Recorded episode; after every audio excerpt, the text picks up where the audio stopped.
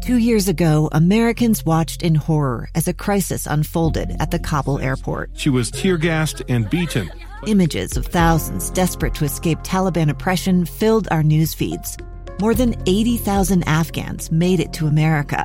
But the story didn't end there. It was very cold. There was no power, no heat. Who would help our newest neighbors?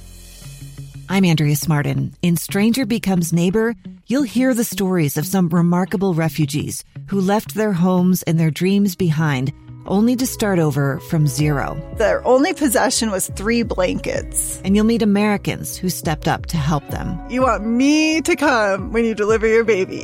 What can one person do in the face of an international disaster decades in the making?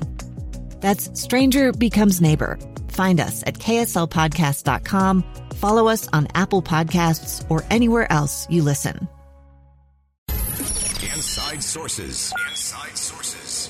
Utah's source for exclusive access and insights behind the news. Here's the opinion page editor of the Deseret News, Boyd Matheson, on KSL News Radio 102.7 FM and 1160 AM.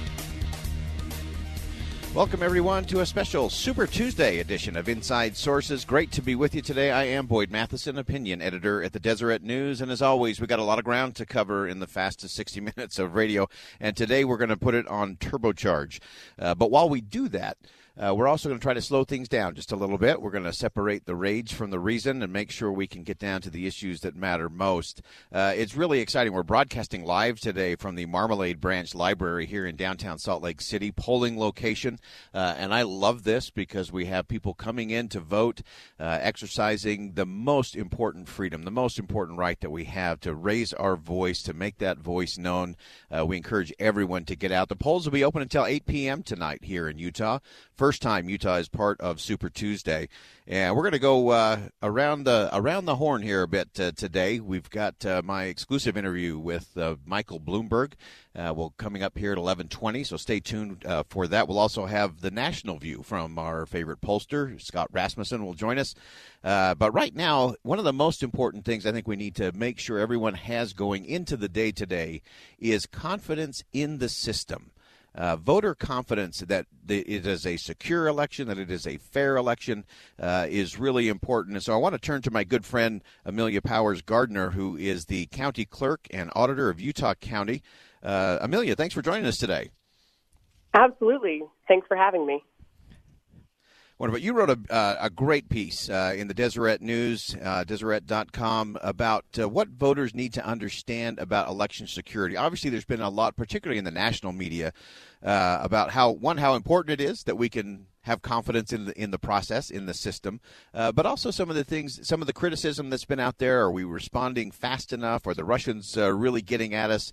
Uh, what does it look like from your role as county clerk and auditor? You've got responsibility for a lot of these things. Why should people have confidence in this system today? One of the first things people need to understand is that what's not being reported in the mainstream media is that our government is absolutely dedicated to safe and secure elections. And that's our government at all levels at the federal level, at the state level, and especially at our county levels.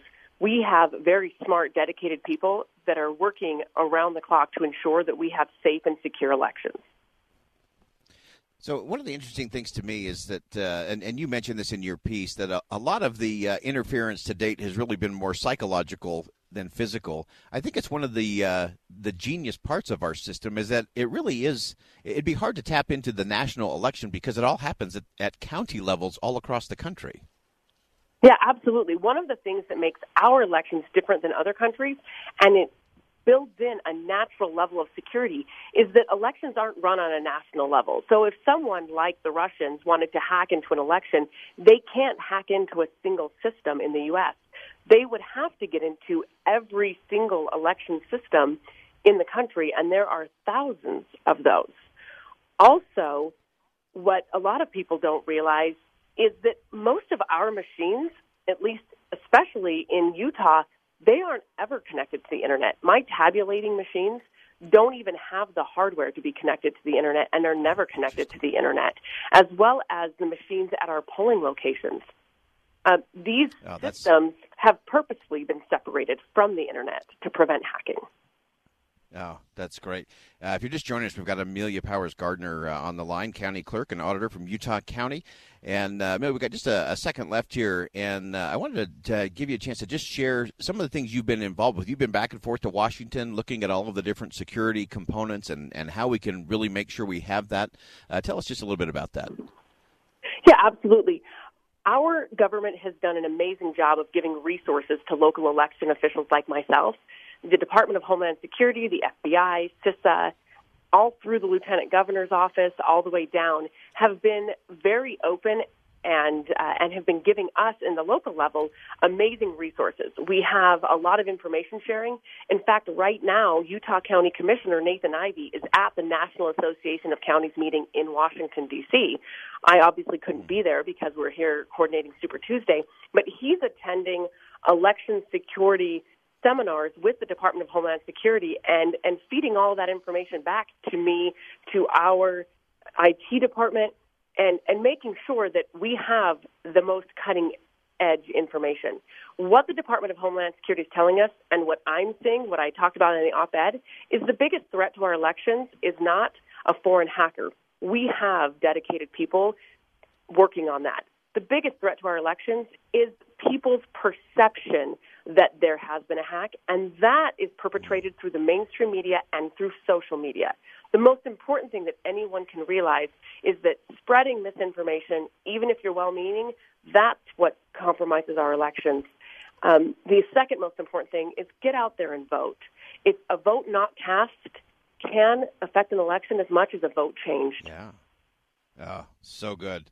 Wonderful. Amelia Powers Gardner, County Clerk, Auditor, Utah County. Appreciate your work down there and appreciate uh, you raising this that there is great cause for confidence in the system today and everyone should get out to vote. Thanks, Amelia. Thank you. All right. Again, that's uh, Amelia Powers Gardner. Uh, great insight there. Uh, great reasons to have confidence. We do have to be careful that we don't allow social media and a lot of the chatter out there to distract us or prevent us from thinking that we do need to get out and vote today. Uh, as mentioned, uh, KSL will be broadcasting, continuing to broadcast here live from the Marmalade Branch Library here in Salt Lake City, polling location. Great to be here. Was talking with one of the uh, elections officials. Uh, they mentioned that someone said that uh, they didn't think it was very busy, and he said part of that is the the new system that they're using to check people in allows people to move through quickly. Uh, so no lines like we've had in the past. Really efficient, really effective. So no excuse. get out and vote today. That's a, a critical part of our duty. And we're going to talk about that in the final segment today. We're going to talk about citizen reformers uh, and why that's really where we need to have our focus. Uh, real quickly, just kind of a, an around the horn as we look at the uh, the happenings of the day. Of course, uh, the big news last night was in terms of endorsements. You had both Senator Amy Klobuchar and uh, Pete Buttigieg uh, out there uh, behind Joe Biden. Very interesting move for both of them uh, a real clear indicator of the consolidation in the establishment wing of the Democratic Party, uh, trying to mount that against uh, Bernie Sanders. And again, that's going to be a very fascinating thing to watch that play out. Here in the state of Utah, uh, in our latest uh, Deseret News Hinckley Institute of Politics poll, uh, Bernie Sanders continued to lead, uh, rolling into Super Tuesday. Michael Bloomberg was second. And uh, Joe Biden was quite a ways behind. It'll be interesting to see if he gets a bounce as he did so well, exceeded expectations in South Carolina. And so we'll continue to monitor all of those throughout the day here on KSL News Radio and into the evening tonight as well. Uh, this is the place to go. Uh, as always, I want to hear what's on your mind on Election Day. Uh, did you vote? How did it feel? How was your experience? Uh, use the Utah Community Credit Union text line 57500 57500 only when it's safe. Utah Community Credit Union KSL text line. Uh, let us know what's on your mind, what's happening today.